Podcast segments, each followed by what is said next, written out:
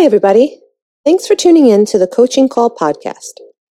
On this podcast, we'll cover various types of coaching by trainers in sports, martial arts, fitness, and business. We'll discuss each coach's methods to getting the most out of their respective athletes or clients and how they attempt to change the platform in which they coach.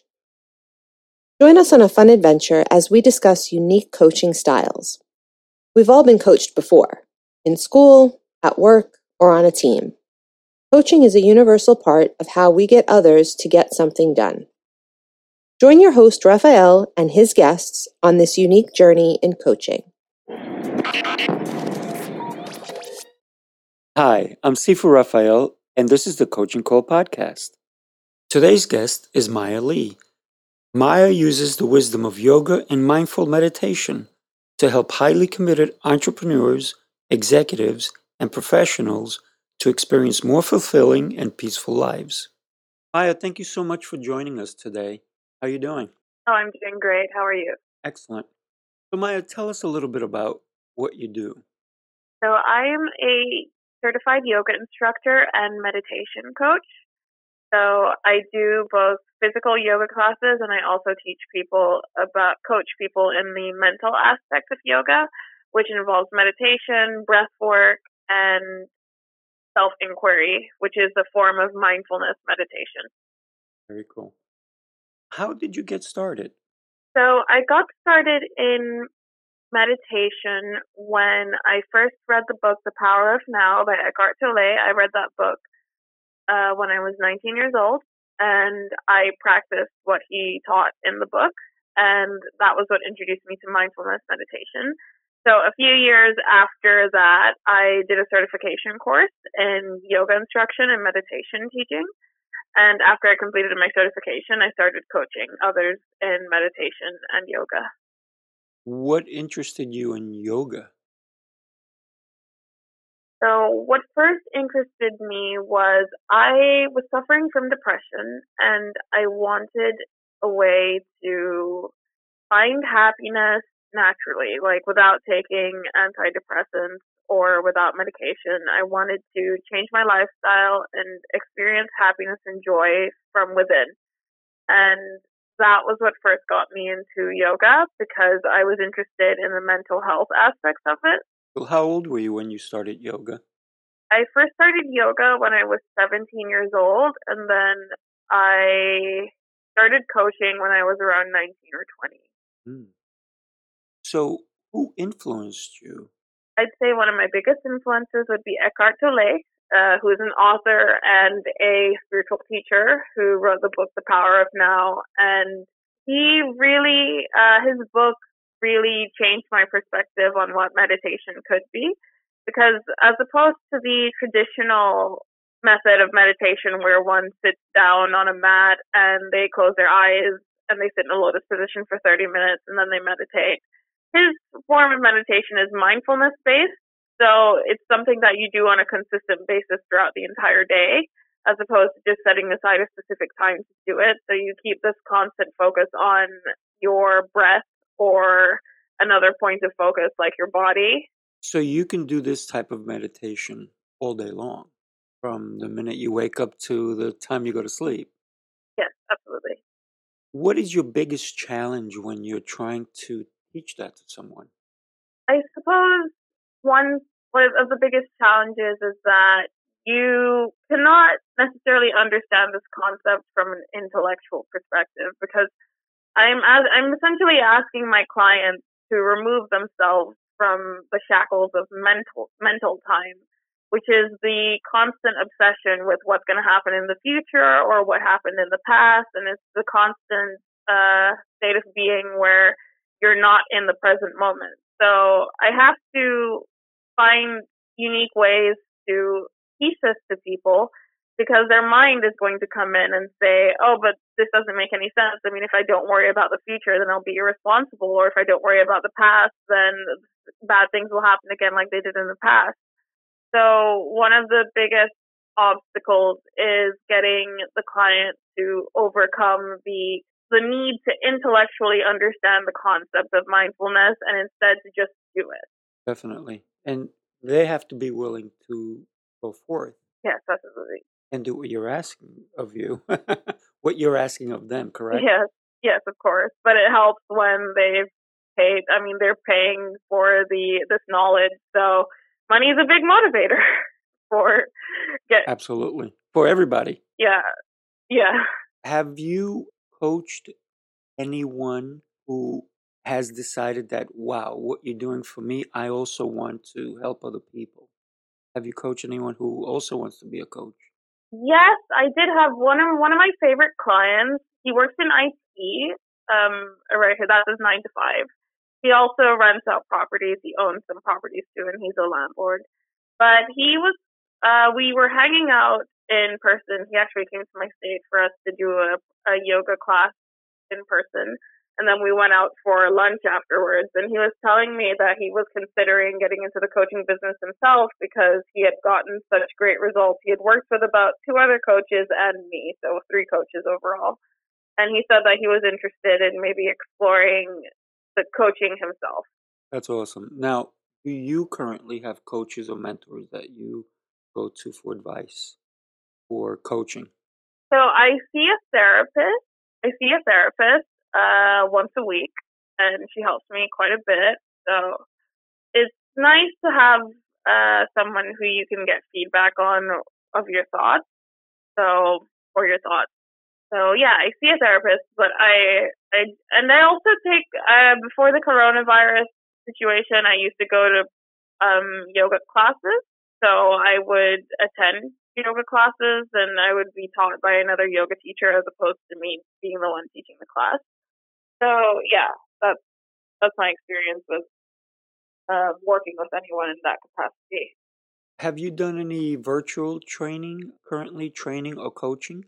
Yeah, I have actually. My yoga certification was an online course. Well, my second certification was online. The first one was in person. But the second one that I did throughout throughout the quarantine lockdown period, it was online and the governing body of yoga courses it's a it's a company called Yoga Alliance. They authorize this course, which they don't usually authorize online courses, but because of the coronavirus situation, this course was authorized then, which was really great because it gave me something to do while I wasn't able to go outside to do classes because of the coronavirus situation. So, what does it mean for you to be a coach? Uh, being a coach for me is basically being some being the person who facilitates change and transformation within another person. So I feel like a facilitator of it. I don't feel like I'm the catalyst or the cause of it. I feel as though I'm just helping someone learn and understand something they already knew deep down within themselves. So I'm not teaching something new to someone, but I'm just helping them get out of their own way. That that's the, the most important part. People do get in their own ways. They don't have the confidence in themselves.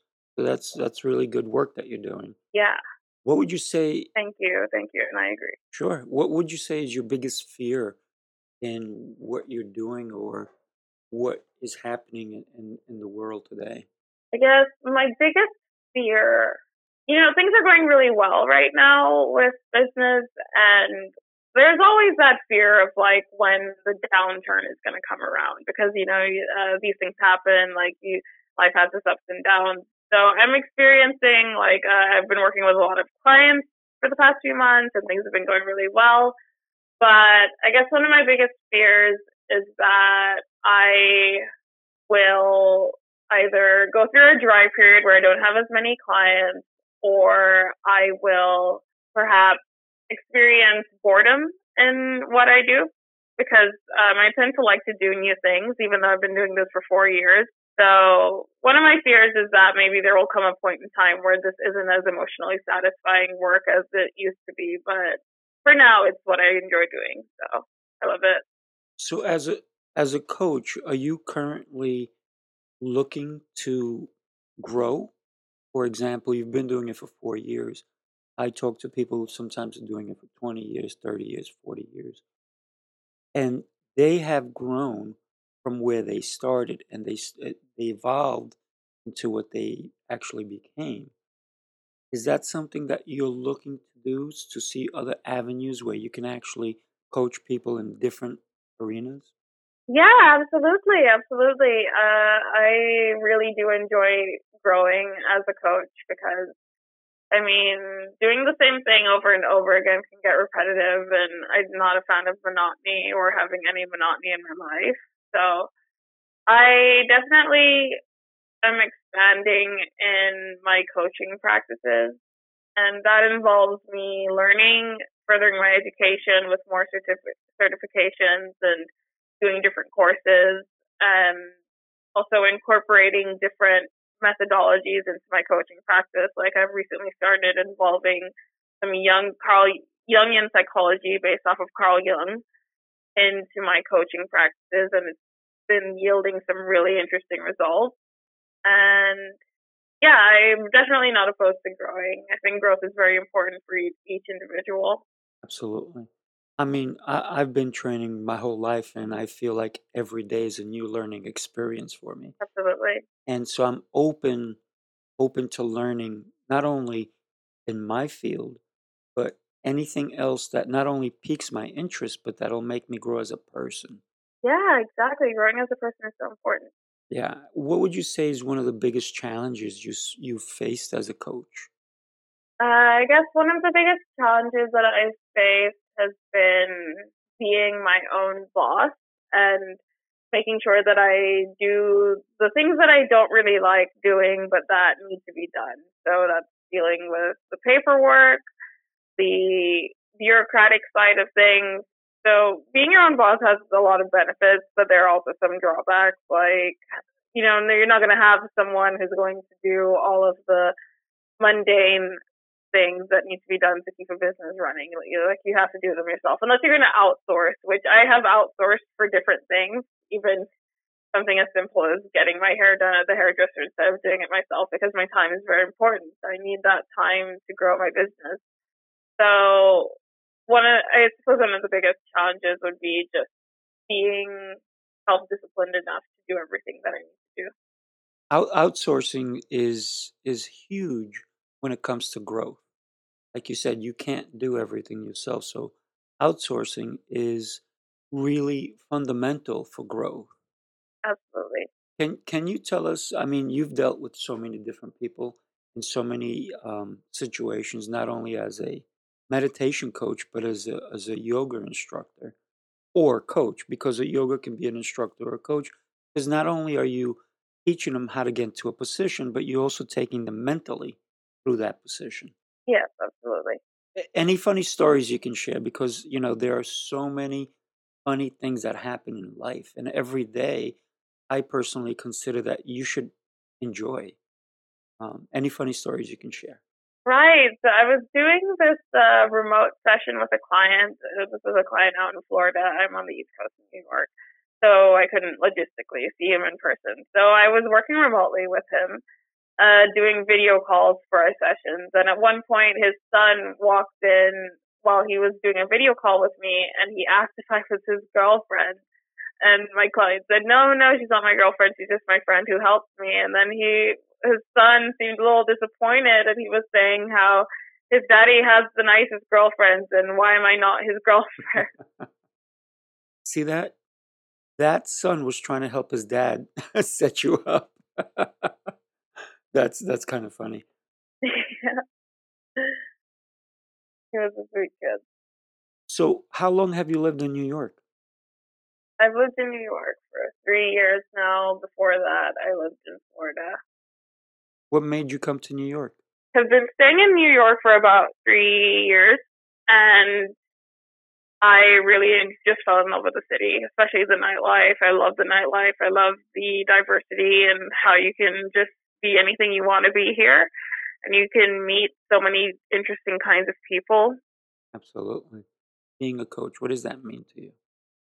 Well, being a coach to me is being someone's mentor. It's helping them reach from point A to point B and helping them get out of their own way because so many people they just get in their own way with their self-doubt, their limiting beliefs, their uh sometimes they might have a negative outlook where they're pessimistic and they don't see the glass half full. So they focus on what they don't have or what things that have gone wrong. So it's really just helping people get out of their own way because naturally, in our natural state, when we're in the flow and in the present moment, we're happy, we're not worried about things, we're just going with life as life comes. And it's in this state of mind that we can enact some great change. So, yeah, uh, helping people get out of their own ways one of the main things that coaching is to me. Awesome. So let's talk about yoga for a bit. Were you flexible before you got started with yoga?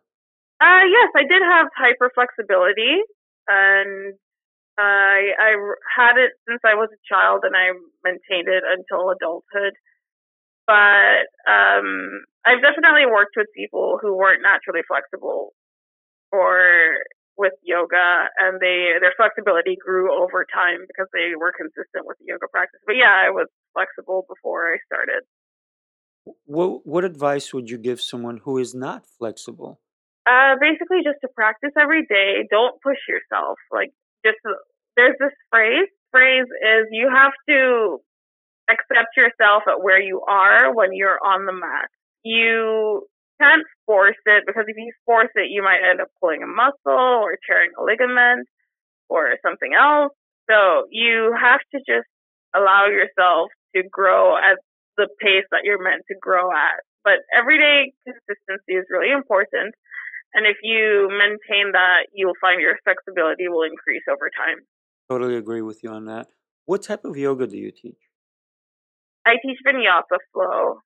And how how long are your sessions for? Uh, my sessions are usually an hour long.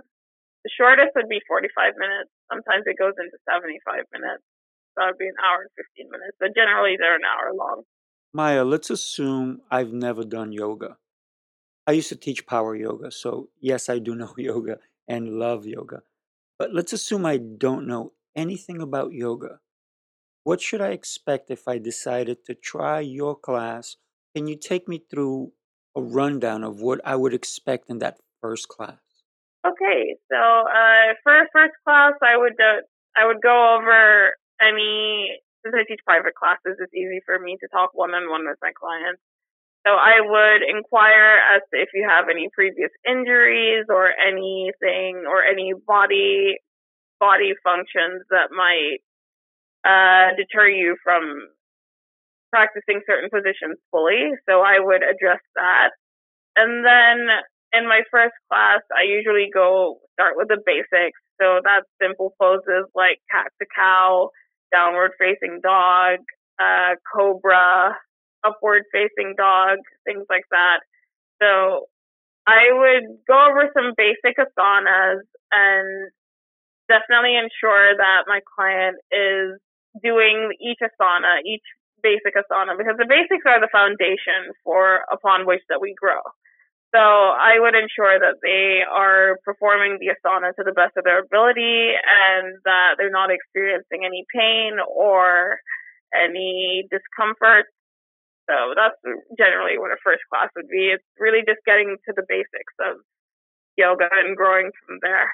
So for a novice, yoga is basically a bunch of poses. Am I right? Mm-hmm. Yeah.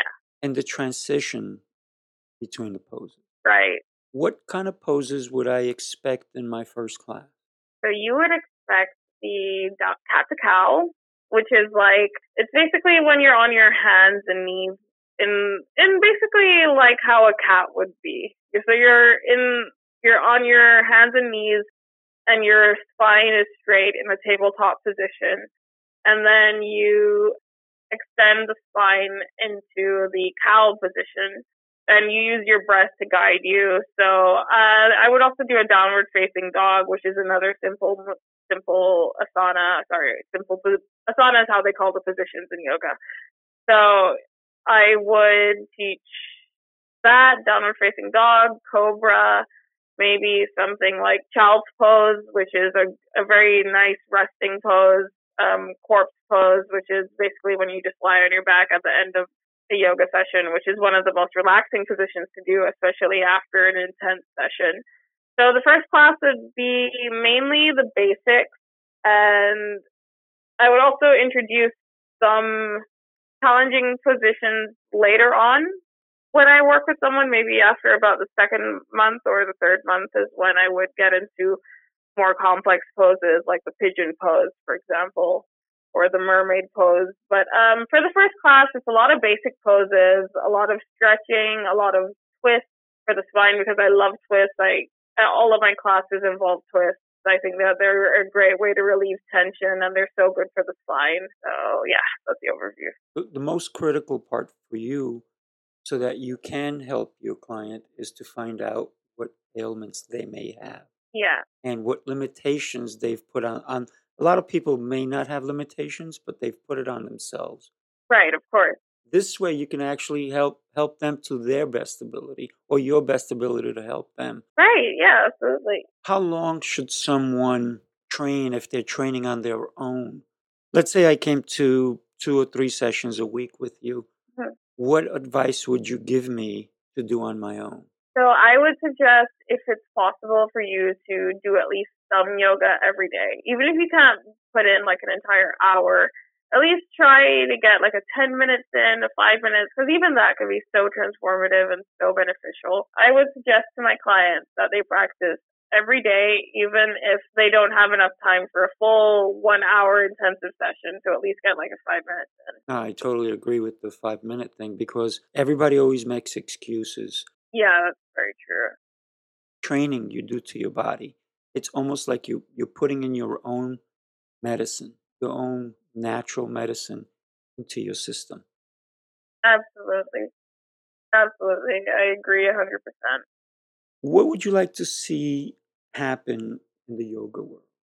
Um, I would love to see yoga being incorporated into more schools for children. Uh, I think that yoga is an excellent practice that kids could get a lot of benefit from. I would love to see yoga being incorporated even to not just private school institutions, which I went to a private school growing up, but even schools that are in less privileged environments, hmm like in the inner cities, I would think that a lot of those children would benefit quite a bit from yoga because it teaches you how to be calm, how to be, how to have control over your emotions. It's also very beneficial for the body and preventing ailments and diseases later on in life, as you said. It's a naturally healing modality. So I think that is, this is something that should definitely be more practiced in the West and more deeply understood and also something that should be taught to children. And also too, even inmates in, in the prison system, I think, could benefit from yoga. Everyone can benefit from yoga. Without a doubt. Definitely in the public school system, it, it it would be a really good thing. Yeah, for sure. In dealing with people, how do you handle tough clients? Well, I've had one client who was kind of all over the place. Like sometimes he would be, he would have to reschedule his sessions for maybe another day, or uh, he would want to do a session earlier than the allotted time. And sometimes I would be very lenient with him because I understood that he was going through a tumultuous period in his life. He was going through a divorce, and he was very sad about the divorce. I've actually worked with plenty of divorcees or people who were in the process of getting divorced. Um, I don't know why that I seem to attract those clients. Divorce is very traumatic for some people. People who, who have invested so much time, effort, and energy into a relationship. So divorce is very tough for a lot of people.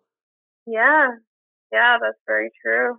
That is very, very true. Divorce can be incredibly stressful. I've personally never experienced a divorce, but I've worked with people who have, and I see the effect it has on them. Because in some ways, it's like you're grieving a death. You're grieving the death of the fantasy, of the possibility that you had in your mind that this would last until death do you part. So it's a grief.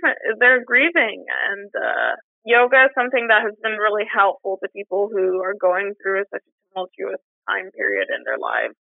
Because it's it's giving back to themselves. Right. It's it's now focusing on yourself because when you're in yoga practice, you cannot be thinking once you get deeper into it, you can't be thinking about uh, what happened yesterday, what I had for lunch, or you know my relationship. Yeah. Because now, when you're in a position and you have to transfer out of it or uh, hold it, and then you feel your body, you have to really be focused in order to be in touch with what's going on.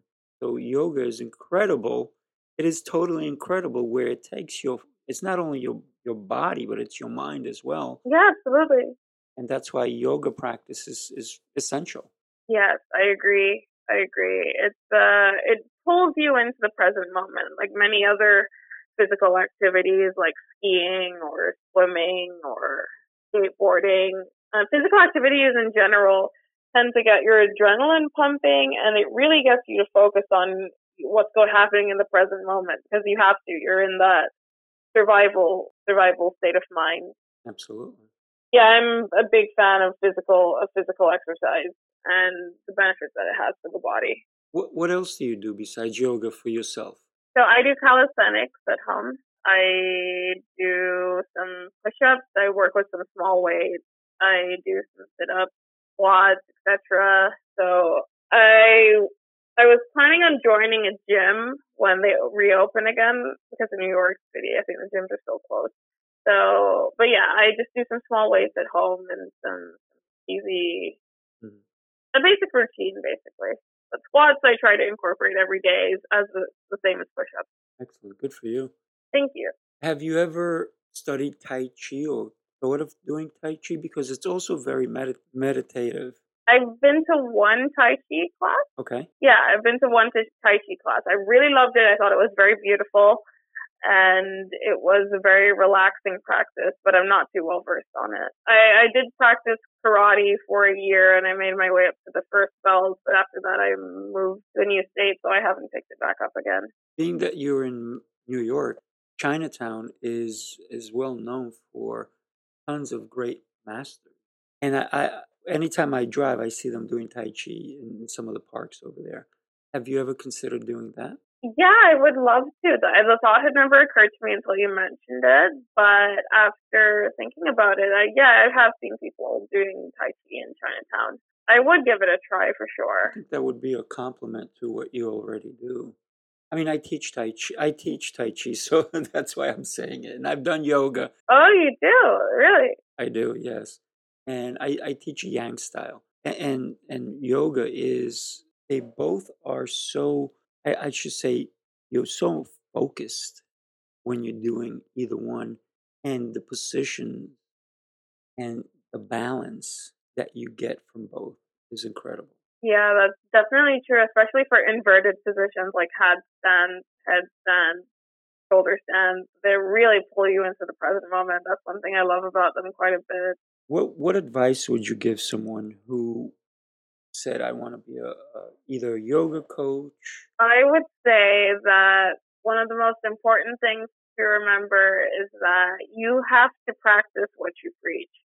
So when you're going through your own difficulties in life and your own hard moments, remember that, remember your breath. Remember the importance of remaining present and in the present moment and practicing mindfulness. Because the more that you practice it yourself and the more confident you become in your own practice, is the more you're going to be able to influence other people because your confidence will be like this shining light that even other people will recognize and believe in themselves. Because when you believe in yourself and other people will believe in you and you can get your clients to believe in their selves through believing in you and believing in the way that you teach them and coach them and help them. Really good advice. What would you say is one of your biggest challenges? So I would say that I definitely suffer from some seasonal affective disorder. So I experience some depression during the winter, during the colder months.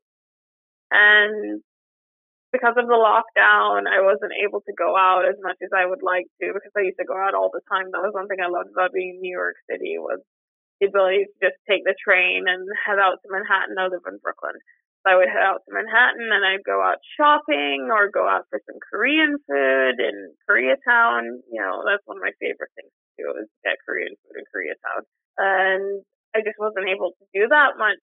So one of my biggest challenges is really adjusting to this new normal or the transitional period that we're in with the coronavirus lockdown and just kind of getting used to just staying at home. And it's a good opportunity for me to deepen my meditational practice because I have to make peace with myself and make peace with being where I am. So I just see I'm just focusing on the beneficial aspects of it hmm as opposed to the the drawback. Of course. So you, you said something really interesting. You said that during the w- winter months, you get a little depressed. So can I suggest you move to a warmer state? Oh yeah, no, I actually grew up in a very warm place. I was in Florida. I know you grew up in Florida. so were you less depressed in Florida? I mean, I guess it was. I didn't have the seasonal effect of depression. I had some mild depression before, but uh, this was before I got deep into my yoga practice because my yoga practice really helped my mental health immensely.